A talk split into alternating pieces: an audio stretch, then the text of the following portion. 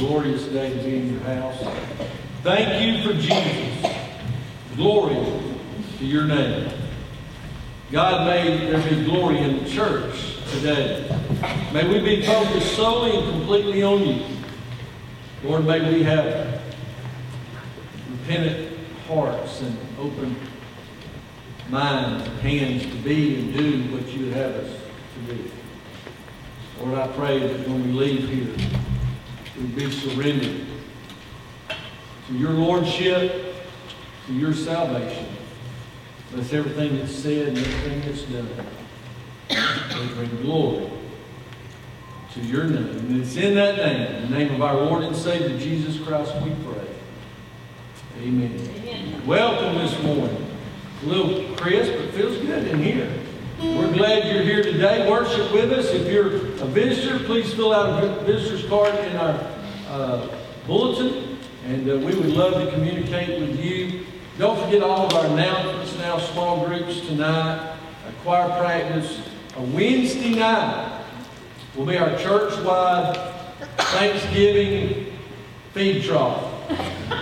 Uh, it's wonderful. What a blessing. And some stuff that we never get any other time of the year. We don't have to feel quite as guilty for it. But uh, please make sure that you come. If you're visiting with us, understand, I know the whole Southern thing. Look, I grew up with a mom and a wife that both have the same mentality with this, that if you don't bring something, you feel like you can't come.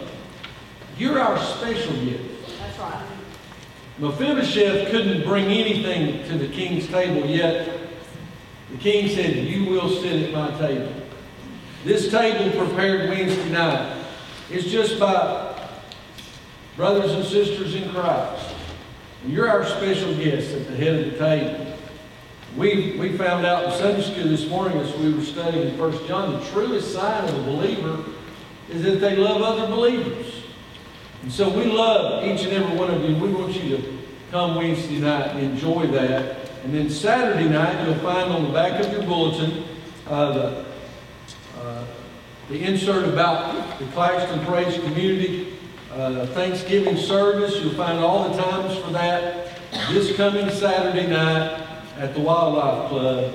And then we'll have regular Sunday morning Sunday school, worship, next Sunday. We'll not have services next Sunday night and next Wednesday night. So we get it all in today, supper Wednesday night, uh, Thanksgiving service Saturday night, worship next Sunday. So let's just enjoy the day. Let's trust God to bless us, to speak to us, because, listen, He has given so much to us. Let us be thankful even today. Good morning. Good morning. Uh, I'm not Matt. You can tell by the top of my head if not by other he, uh, he, went, he had a good day, by the way, yesterday. They, they went to the altar, so that, uh, that, turned out, that turned out good. Let me ask you, how many of you came today um, from a land that was plentiful? You feel like you came from a lot. You came here this morning. God have you blessed you. I did. I did. Anybody drinking from the streams of abundance? Sing those words in this song. Me, it was tasted good. It was it was kind of cool, you know. My, my streams of abundance were warm with a little bit of cream this morning. They were good. Uh, now I want to ask the other side of the question. How many of you feel like that if I went looking for you, I'd find you in a desert place right now? Maybe you won't raise your hand, but some of you are out there thinking, that's me. Uh, some of you, anybody walking in the wilderness, not real sure what the next thing is going to be. Uh, one of the, one, I like this song. Is stand and sing it with us. Uh, because if you're whichever place you're in,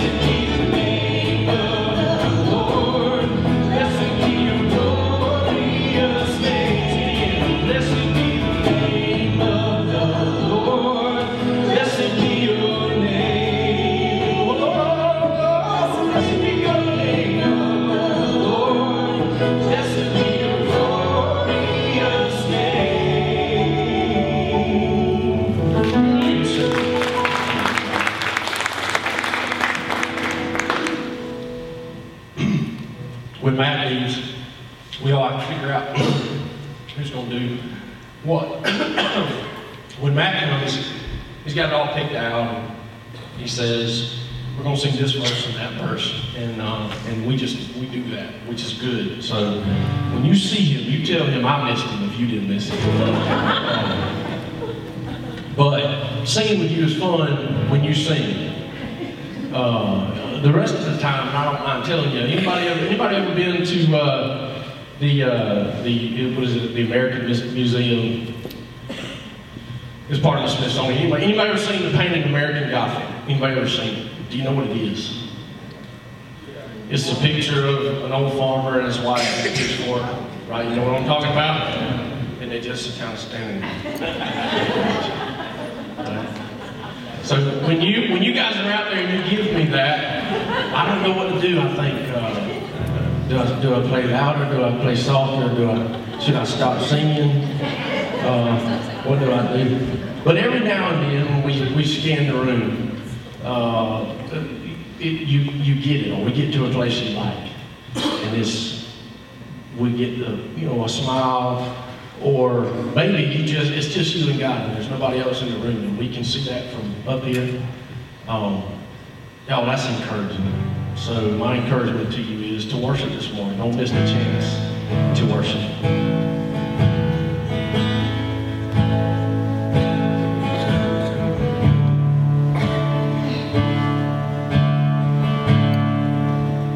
Finding myself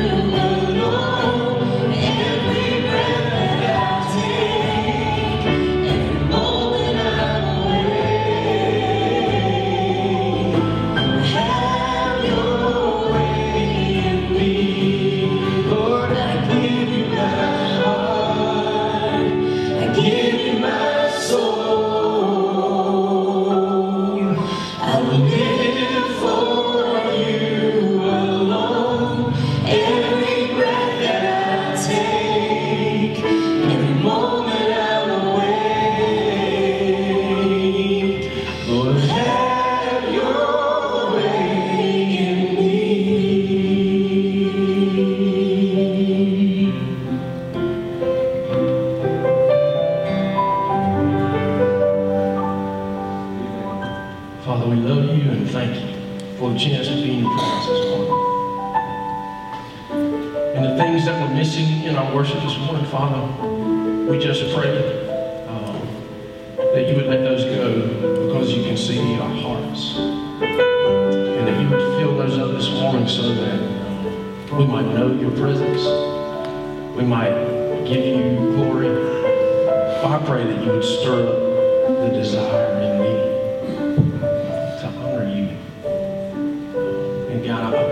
what happened uh, at 1 o'clock this afternoon and at 3 o'clock tomorrow morning. Because I'm grateful for this body that's gathered here. It's easy for me to lift your name up in this place. Pray that my life would do that that brings you glory in the other places Thank you for the gifts you've given us, Father. We do. Our pockets and our hands and our mouths are full. Allow us place you already deserve to acknowledge your place above all things by giving back to you with open hands what you've given us. We love you and praise you this morning and pray, most of all, more than anything,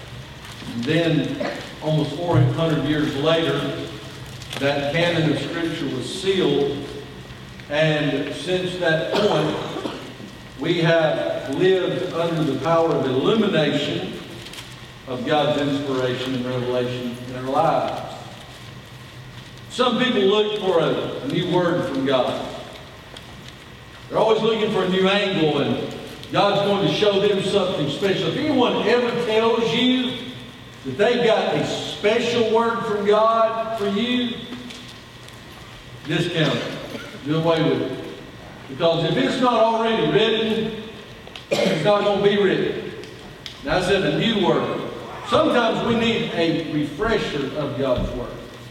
You know, there was a time between Malachi and Matthew that for basically 400 years, we know that in our terms, God was silent. Does that mean God didn't work or didn't speak to anyone for 400 years? Because that's the way we interpret it. But we know that to be not the case. And just as in the case of the intertestamental period, so goes our time today. And of course, we know as believers in Jesus Christ, if we have confessed our sins, eh, and repented of our sins, confessed Him as Lord and Savior, and we've been born again, the Holy Spirit seals us into the day of redemption. We are the te- temple, the tabernacle that the Holy Spirit lives within, and so wherever we go, the Holy Spirit is there. But does God speak? The Word of God speak. The Word of God does speak. But I'm afraid too often God is speaking in our midst. God is trying to get our attention. We're oblivious. Look, drive, drive 90 up and down I-16, and somebody will remind you that that's not a suggestion on that speed limit sign. It's there for a purpose. And I know all of us, just about probably, are guilty at one time or another of seeing a wet paint sign and we just couldn't resist. There's something different about a wet paint sign and a high voltage sign, isn't there? Right? I, have never been tempted to say, oh, I'm just going to see how it is. Electricity scares me. I'm not, I don't want anything to do with it. Those signs, high voltage, no trespassing, violators will be shot. And we laugh and we, you know, we think that good Southern humor, but I've been down the 1967 ceasefire line between Syria, Jordan, and Israel. I've been across the Allenby Bridge where it has those signs, and they're not joking. One step out, and you're over. It's over. They don't play. They fight that battle every day. There's not a joke. Well, what I want you to look at with me today, in Daniel chapter 5 is, God has these signs written in plain view. That I'm afraid that for too, too often and too many times, too frequently, we ignore the handwriting on the wall the handwriting on the wall. Look with me in Daniel chapter 5. Now, a little history. Y'all know who King Nebuchadnezzar is, right? But how many honestly know who Belshazzar was? We don't think about it in the way we think of Nebuchadnezzar. But yet, when we think of Nebuchadnezzar, we automatically think of the evil one who built the big idol and, you know, had the three Hebrew children, you know, all those that didn't bow down. We, we think about Nebuchadnezzar that way. But the scripture goes on, especially in chapter 4 and some of 5, says that Nebuchadnezzar, nonetheless, literally made him start raving mad, he woke up one day and he said, You're God, and I'm not. But now, Nebuchadnezzar has went the way of the grave. And carrying his respect and honor for Israel's God with him. And sits on the throne. And he made a great feast to a thousand of his lords and drank wine to four thousand.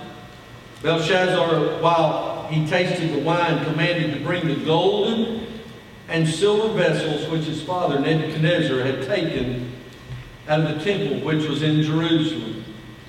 By the way, let me just say right here before we go any further that many of us, as we begin to look at this text about the golden vessels and the abuse of them, and we want to look back and say, but Nebuchadnezzar took them. Yes, he did, but he never took them out of context.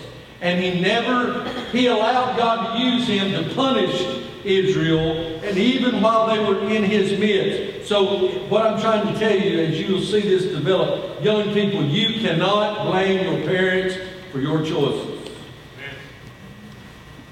Uh, Belshazzar, it says, they brought the golden vessels that were taken out of the temple of the house of God, which was at Jerusalem. The king and his princes, wives, concubines drank in them. They were meant only for the priests. They drank wine, praised the little g gods of gold and of silver, brass, iron, wood, and of stone. And in that same hour came forth fingers of a man's hand, wrote over against the candlestick upon the plaster of the wall of the king's palace. And the king saw the part in the hand that wrote. The king's countenance was changed, and his thoughts troubled him, so that the joints of his loins were loosed, and his knees smote one against another. In other words, his knees began to knock. He literally looked like a cartoon, as he felt like he would fall apart in such raw terror. You see, it was God's hand. God began to write. Before we begin to see what God wrote, we see why he wrote it. First of all, we see in verses 1 through 3 desecrated vessels. These vessels were created from the very, very beginning in the wilderness as they, God ordered the tabernacle to be set up, how worship was to take place. Y'all with me on that? God was very clear. You know, that part that gets a little boring and almost a little monotonous when you start reading over Leviticus, and it seems like it's intricate. This needs to be done this way, this needs to be done that way, and, and so on and so on and so on. All that was important, or God wouldn't have said it.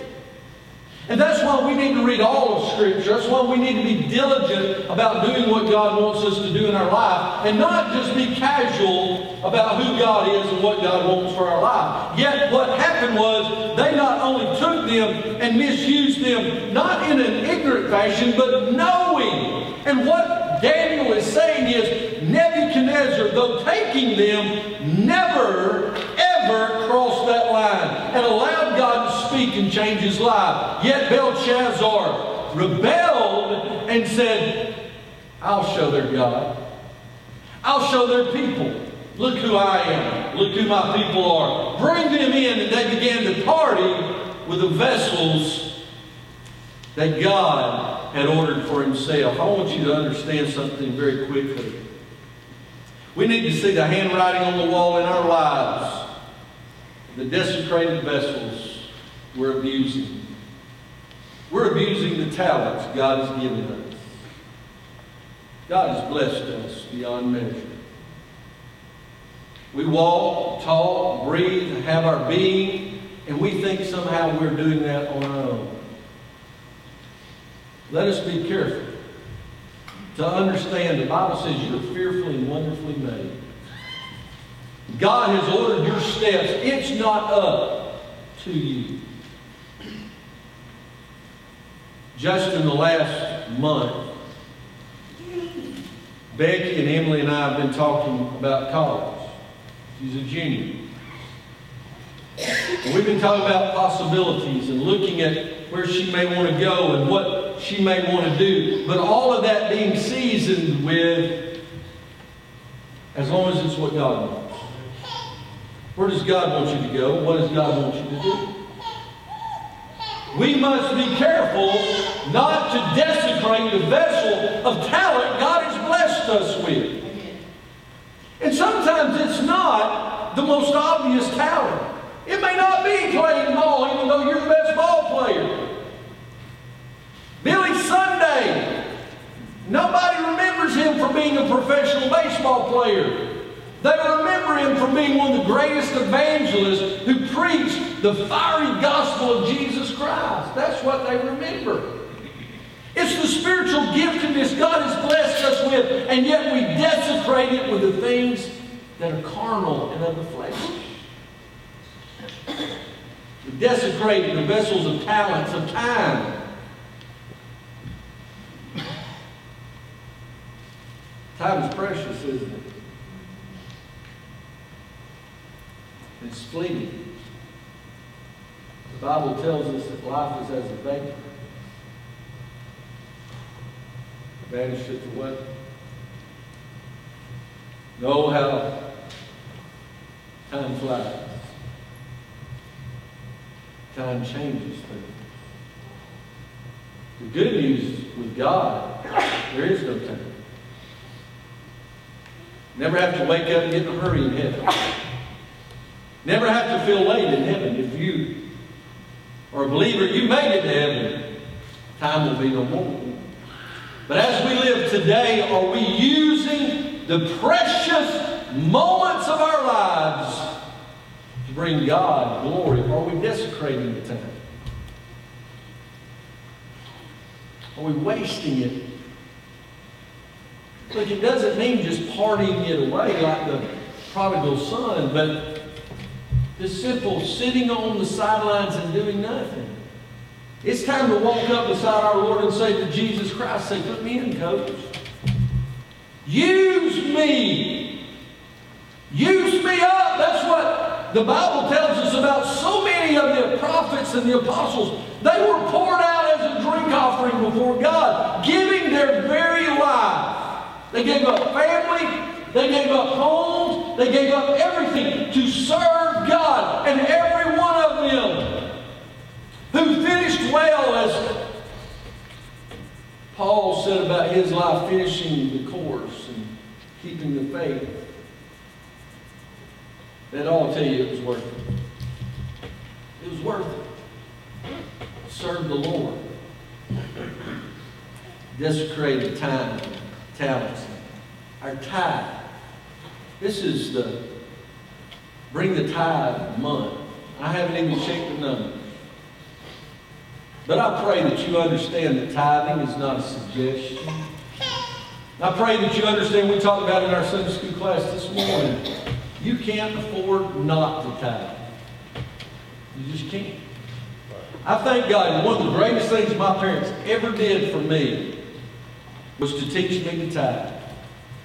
And they didn't teach me once I got my first full-time job. They started teaching me when I made $10 for raking leaves, shoveling gravel. Take a dollar and give it. God instilled that. I'm not bragging. I'm just telling you the biblical principles of tithing. You cannot afford. Look, it's not about making the local church wealthy. It's about doing what God said do. Imagine if every church member just at Eastside would give out of the abundance God has blessed him with and stop desecrating the vessel of God using you to help someone else. If we would just all be found faithful in bringing the tithe, it set the world on fire. from right here in Claxton. I believe that. I've seen that happen everywhere. When God changed your heart about your money, God will change your heart about a lot of stuff. And if you don't know it yet, government don't own, don't own you, God does. Right. Because they can tax you, uh, tax you seven ways to Sunday. But God doesn't have to even give you next Sunday. God's in control. Amen. We must not desecrate the vessels. But notice the defiant worship. They drank wine and praised the gods of gold, silver, brass, iron, wood, and stone. And not for the sake of time, I'm not going to say a whole lot about this, but just to ask you, what godless thing are you worshiping in your life? What is it you're kneeling down before? What is it that dominates your time, your talent, your tithe? What dominates your life? And I can promise you that's what you're worshiping. God doesn't come first every time, then He's not first anytime. That's what He said. God must be worshiped in spirit and in truth. Not in some false way of what we think worship should be. And this whole idea of I can worship God anywhere. Yes, God can be worshipped anywhere, but usually those are the ones who are, wor- who are saying they worship God anywhere who never worship in the house of God. And that's what God's Word said. And it's funny to me, when you're out on the boat or in the woods, they don't pass an offering plate over there.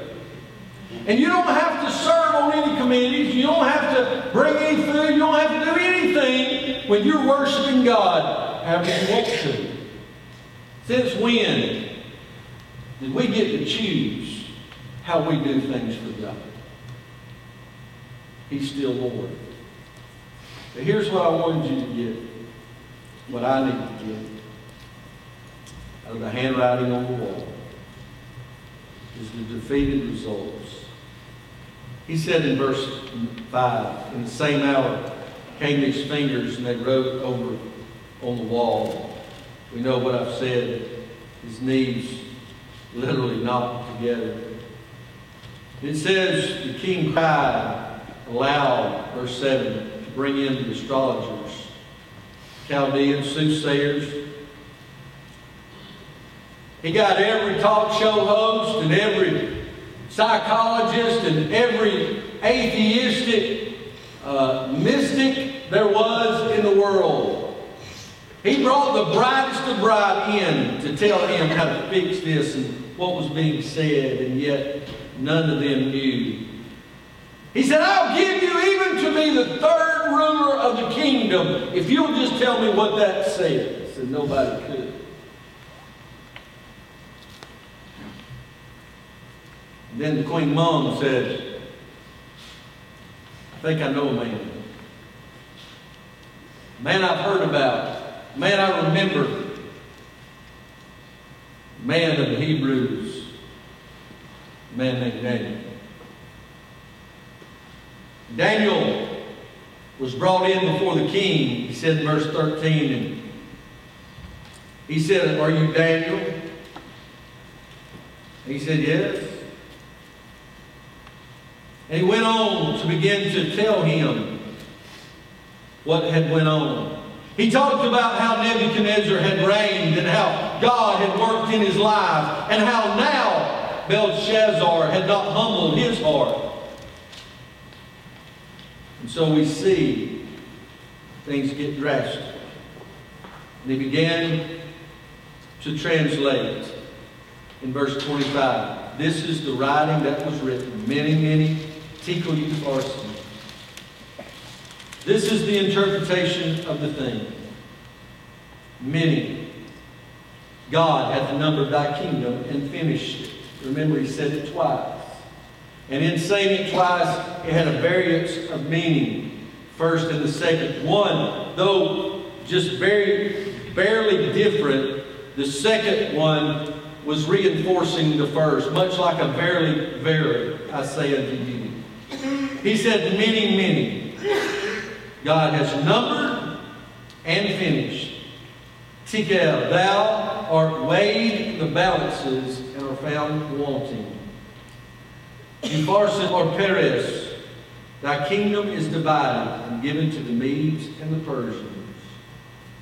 Then commanded Belshazzar, they clothed Daniel with scarlet, put a chain of gold about his neck, made a proclamation concerning him. Oh, he was he was trying to get on God's good side now. But the desecration, the deviance, had gone too long. And now the destruction was set in order. And in that night was Belshazzar, the king of the Chaldeans, slain. How quickly things can change. Just hours before, he's sitting at his own designed world tour party.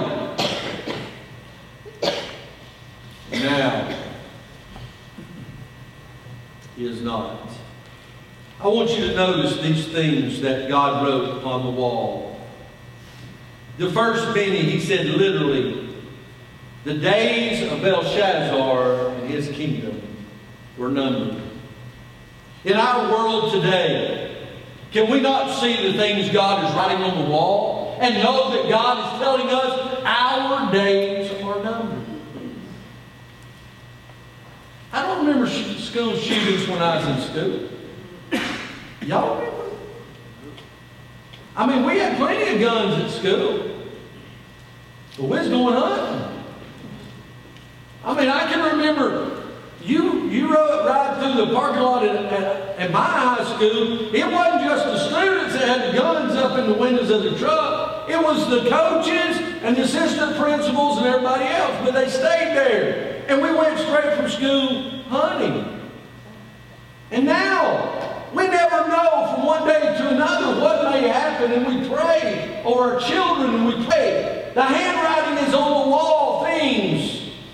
Have changed. We see it in culture. We see it in trying to adapt the, the church to the world. We want, or the world wants us to conform. It wants us to just sit by. It wants us to be quiet. Thank God. Two weeks ago, Christians were not quiet. Christians went and voted. Christians says no more. And things changed. Christians are standing up and said, you'll not take my sermons. You'll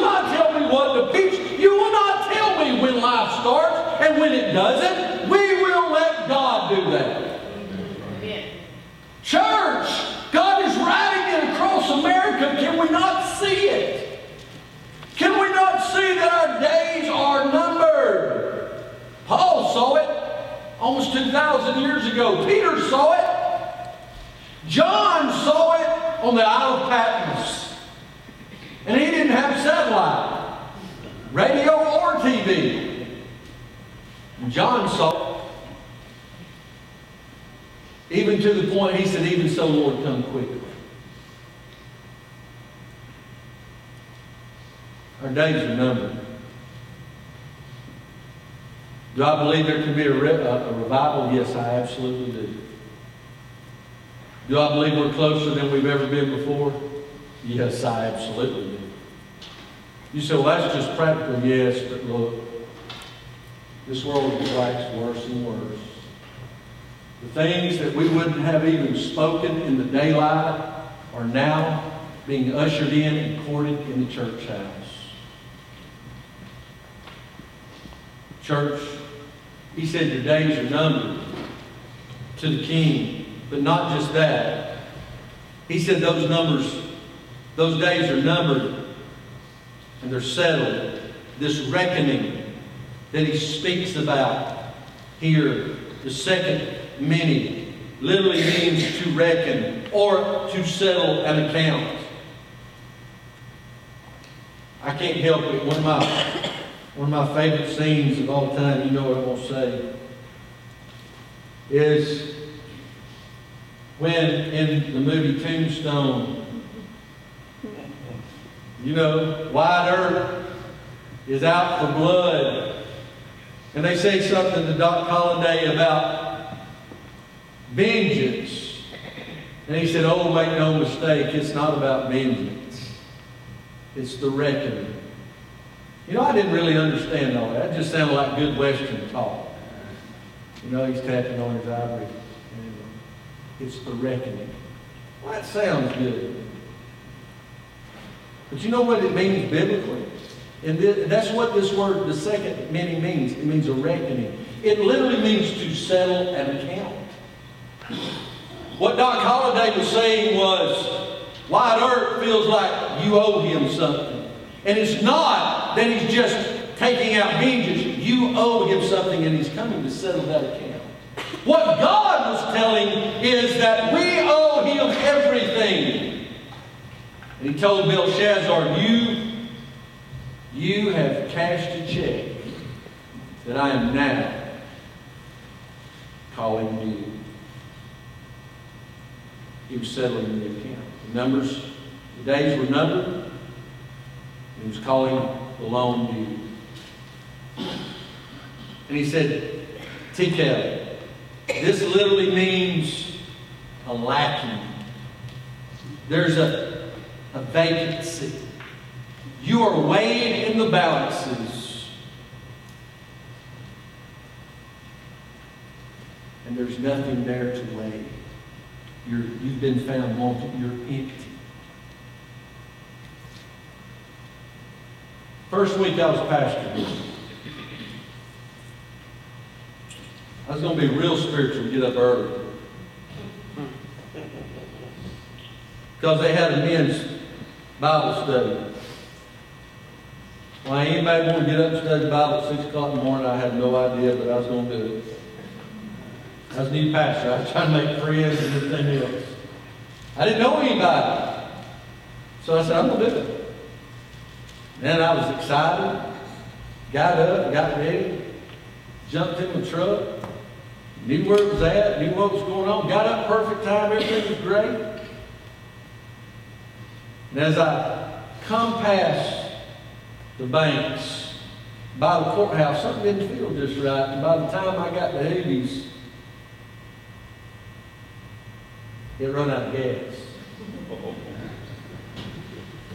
I hadn't thought too much about that. We'd been over docks, and he'd helped so much, and they had helped with us, and we'd got everything unloaded and stuff, and they said, just come back to the house and we'll eat. And so we went over there and ate pizza and stuff, and then I went back home and back and forth, back and forth, doing stuff. Took the trailer over there. He, he said, "You can leave it over here." We, I was just back and forth. I didn't think about gas. I mean, it's just, it was a 1.8 miles from where we were leaving, living to the church. 1.8 miles. Never mind the sign that said low fuel. You know, the big sign and the gas station on the corner of where I lived, and every corner in between. And I coasted into the Rite Aid parking lot. I thought, Glenn's at work. Now remember, I didn't know y'all. The only person I had known was on the pastor search committee, Ben Brinson. I said, I think he goes to this thing. Dear God, I called him. He answered. I said, look, can you do me a favor? I said, I want to come. Yeah, come on. I said, no, no, you don't understand. Uh, I'm in the Rite Aid parking lot. Can you come get me? and being a good attorney, he didn't ask any questions. He said, sure, and he came. He said, truck breakdown? I said, manner speaking. Had great tires on. Michelin's. They were they weren't a couple months old. Great tires. Low mileage. When I moved here, the truck had about 50,000 miles on it. Air work, heat work, radio work, everything worked. Motor work, transmission work, everything worked. Didn't matter if it wasn't any gas. Are y'all following me with this? There was a lacking. There was a lacking. It doesn't matter. It doesn't matter who leads the music, who preaches the message, who plays the instruments, what songs we sing, who teaches the classes, and where you sit, and how hot or how cold it is in here. If the Holy Spirit isn't leading us, then all of this is a sham. That's right. And we're lacking. He said that you're lacking some things. You've been waiting. and found lacking. What are we lacking? Here's some just some ideas of mine. I think not only do we see with, Bel- with Belshazzar and his people, but with us, there's a lacking of desire for God's pleasure. They didn't care about what pleased God. Do we care if we please God anymore? Or are we worried about pleasing ourselves? We become so carnal in our Christianity, we can say and do and be whatever we think we want to, and then say a quip, cute little saying or quote TobyMac on Facebook, and we're spiritual again. That's not being the church. That is not being real. That is fake and it's a fraud, and that's why lost people don't want what we got because they already got that. We must look different. We must look. The world's going to weigh you. Get over it. I'm not. I'm not what I used to be. But every time I go to the doctor, the first thing they're going to make me do is get on them stinking scales. And I start trying to take off everything I can, you know, before I get up there. Where am you going? Where? I'm like, can I go in private where I take everything off? I, you know, try to. You see, what right is it for the church world to judge me because you've been bought with a price and you've been put here to be light and salt and pierce the darkness and give flavor to a flavorless world? And God says you are on the front line and the world's going to weigh you. And they're going to weigh you according to what your name is Christian. And if you are going to be weighed according to that, it's going to be according to the way Jesus walked, talked, and lived. Are we real or not? We've been found wanting and a desire for God's pleasure. You wake up in the morning and say, God, whatever I do today, whatever, wherever I go, whatever I do, God, I want to please you. Do you remember when you wanted to make your mom and daddy proud? Do you remember that? I mean, really? You wanted to make them proud? You know, I wish I'd have got that concept through school. I wanted to make them proud of grades. I didn't care if it was proud or not about that. I want to make them proud, you know. Watch this kind of proud, you know. Jump off the roof of the house and land on my feet. You know, that, that was that was our kind of make. We just made mama nervous. And Dad would shake his head and walk off. Do we want to make our Heavenly Father proud? We want to make him proud? Stand up straight. Confess Christ and back it up with the way we love and the way we live. We'll make him proud. We've been waiting. A desire for God's pleasure, a dedication for God's purpose. Those vessels were dedicated for one thing and one thing only worship. That's what those vessels were for. And I'm here to tell you, God did not create you for sin and filth and the worldliness that is anti-God. God created you for something better. God did not speak this world into existence to just spin out of control and do whatever it wants to do. Look, the world, people are still going to make choices. There's free will. But we must choose Him. God has a purpose for us. God has a plan for our life. I don't understand why some things happen and some don't. I have no. Look, and I, I don't want to upset anybody. I don't understand what happened this past week. I don't know why. I know that when I looked into the casket of my 11 year old brother in law, I could not understand. I'm 50 years old. I still don't know why. But I do know this God has never lost control. Nothing surprised God. Monday night didn't surprise God. That December 1985 didn't surprise God. And tomorrow's not going to surprise God. Problem is, it may surprise us.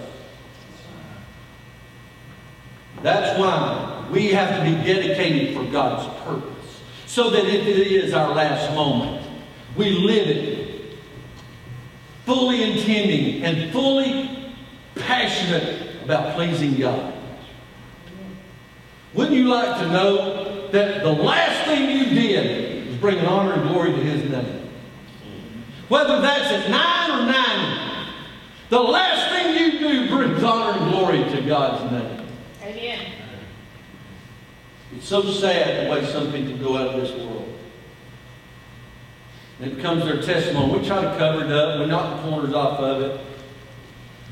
I'm not even going to tell you, but you, you can imagine some of the things people do that causes the ends of their life or happens in the midst. We've been weighed and found wanting in our dedication for God's purpose and in our determination. He did not continue what Nebuchadnezzar.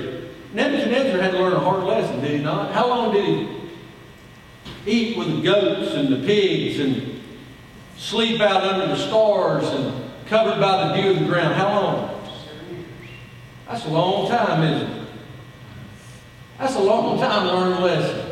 Some of you are still trying to learn the lesson. I got wonderful, glorious, life-changing news. Come in out of the wilderness this morning. Stop living like the goats and the pigs of this world and get in your right mind by the leadership of the Holy Spirit and come get it right with God today. He'll change your life. He changed Nebuchadnezzar's life. Belshazzar did not pay attention. He did not learn.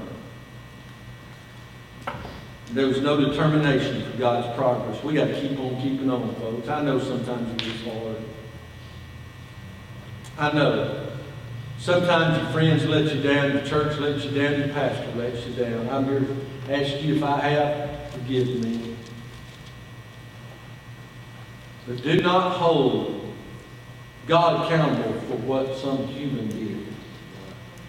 These chairs are empty today, largely because somebody blames somebody for why they don't come to church. Look, bottom line is God's not going to listen to that. So if you try that because some deacon or some preacher or some person made you mad,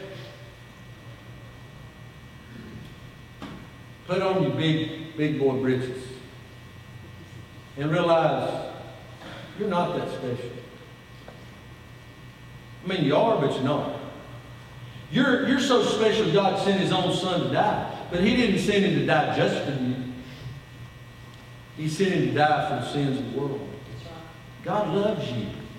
But He don't love you more than He loves me. And He don't love me more than He loves another one. I, I shared Wednesday night the most moving words of the Georgia Baptist Convention this past week.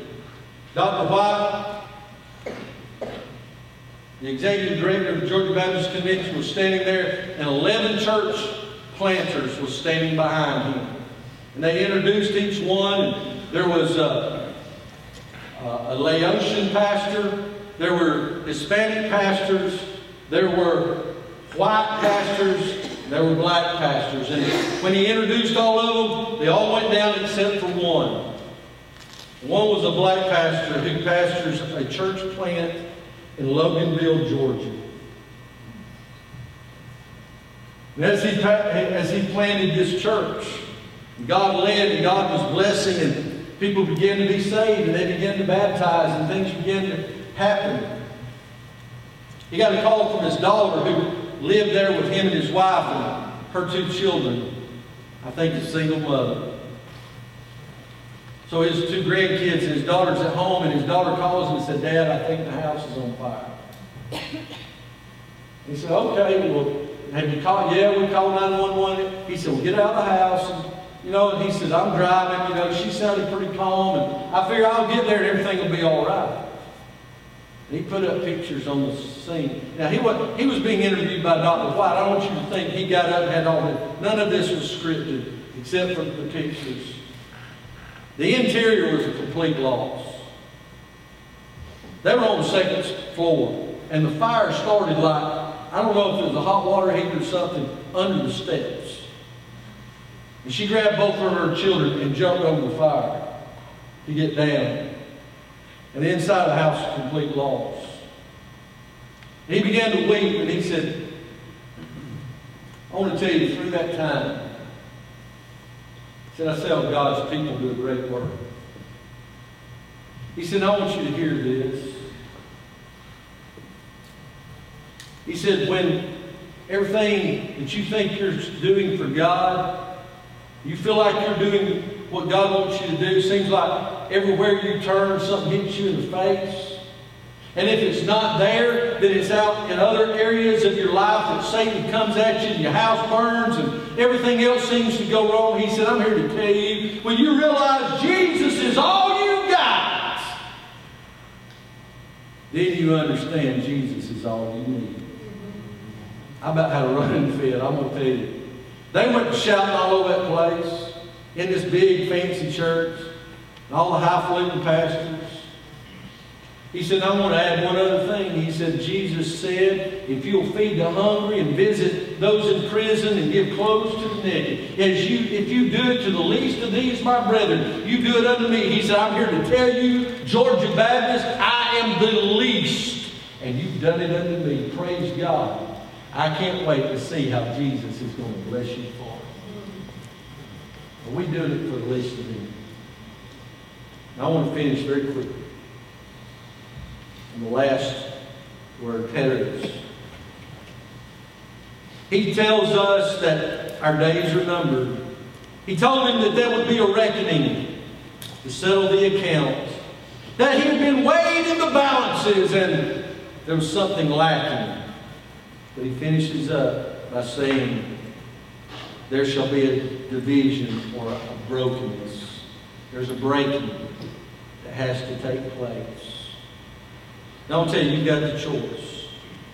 You can either let God break you and be used, or you can continue to live a broken life. You see, we're living with broken dreams, aren't we?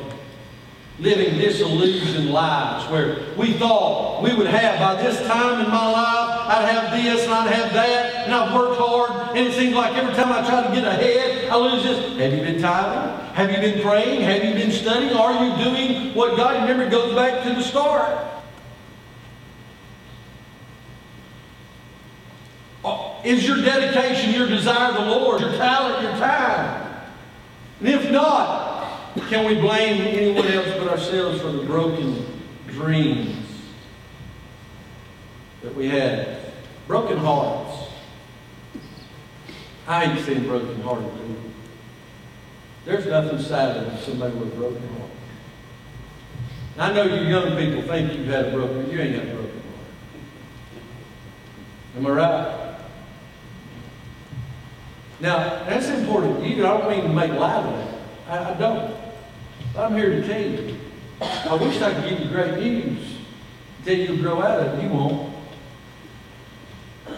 Because brokenheartedness happens all along this life. But the great news is we know the Ezekiel, Ezekiel said, God created a new heart in me.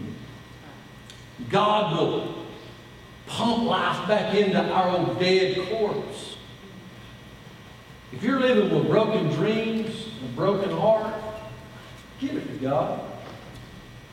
I don't understand. Look, please.